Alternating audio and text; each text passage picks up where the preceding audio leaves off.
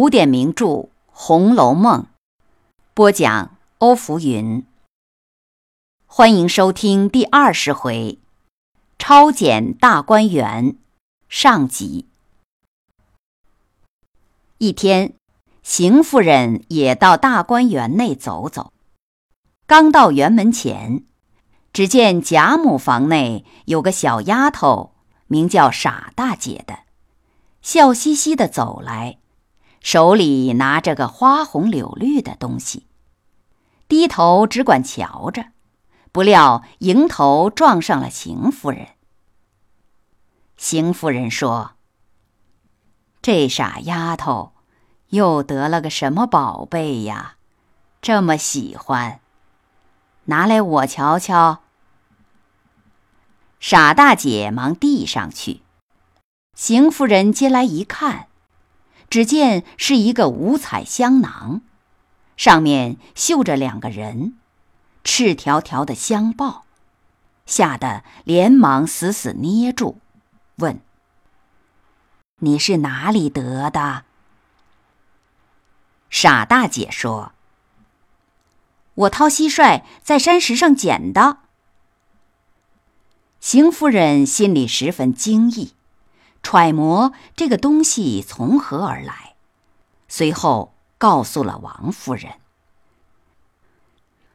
王夫人来到凤姐屋里，坐下，喝命：“平儿出去。”然后含着泪从袖里扔出那个香囊来。凤姐拾起一看，也吓了一跳，忙问。太太从哪里得的？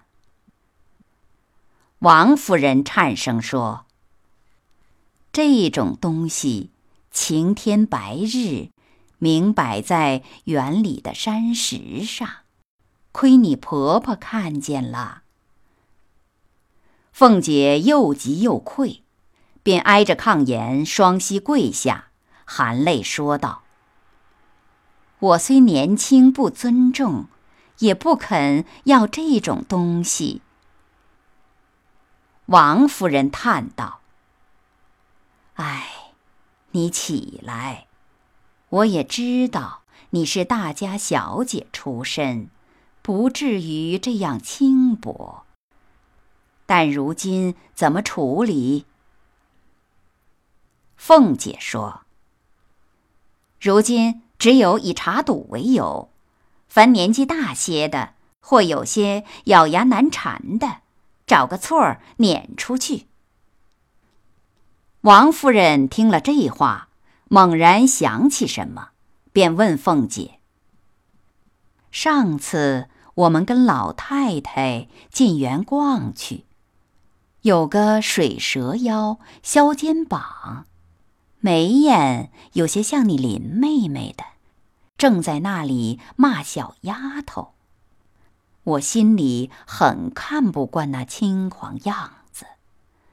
好好的宝玉，如果叫这蹄子勾引坏了，那还了得？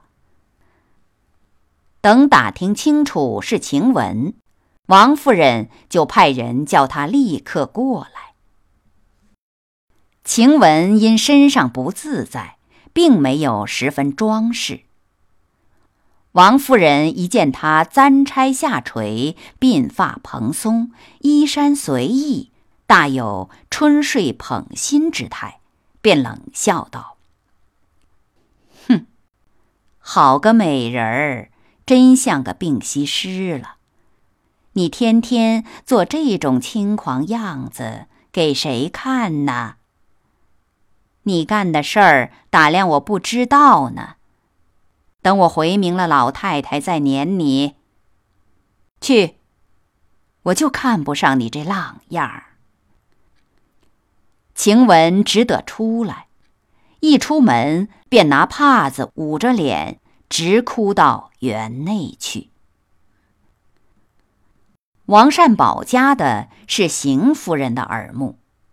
这时正来打听此事，趁机说：“如今要查这个是极容易的，等到晚上园门关了，我们给他们一个冷不防，带着人到各处丫头们房里抄检。”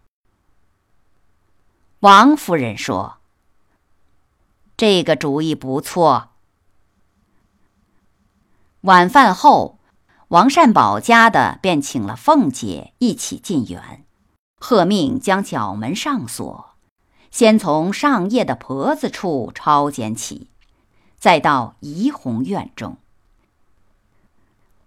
王善保家的挨次搜到晴雯的箱子，问：“是谁的？怎么不打开让抄检呢？”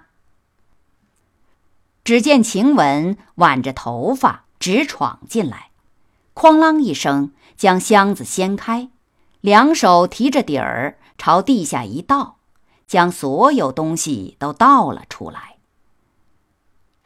王善保家的也觉得没趣儿，便说：“姑娘，你别生气，我们原是奉太太命来抄检的。”你们叫翻呢，我们就翻一翻；不叫翻呢，我们回太太去，哪用急成这个样子呢？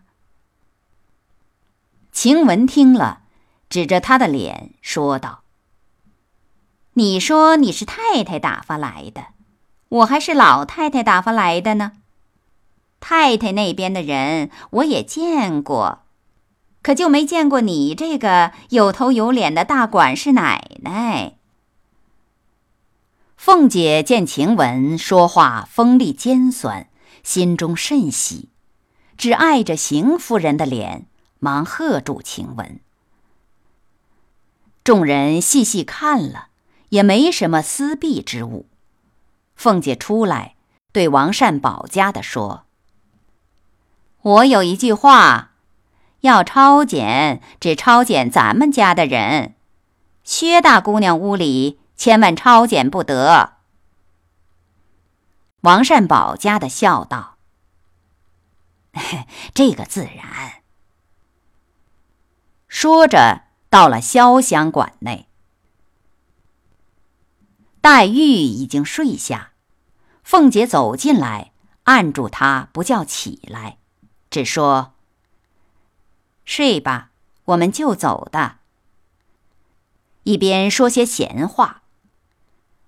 那王善保家的带了众人到丫头们房中，也一一开箱倒笼抄检了一番。他从紫鹃房中搜出两副宝玉往常换下来的齐名服，两个荷包并扇套，套内有扇子。打开看时，都是宝玉往常手里曾拿过的。王善保家的自以为得了意，忙请凤姐过来验视，又问：“这些东西从哪里来的？”凤姐笑道：“宝玉和他们从小在一处混了几年，这自然是宝玉的旧东西。”况且这符和扇子都是老太太和太太常见的，妈妈不信，咱们只管拿了去。王善保家的忙笑道：“ 二奶奶既知道，就罢了。”感谢收听《红楼梦》第二十回“超检大观园”上集。欢迎继续收听《超简大观园》终极。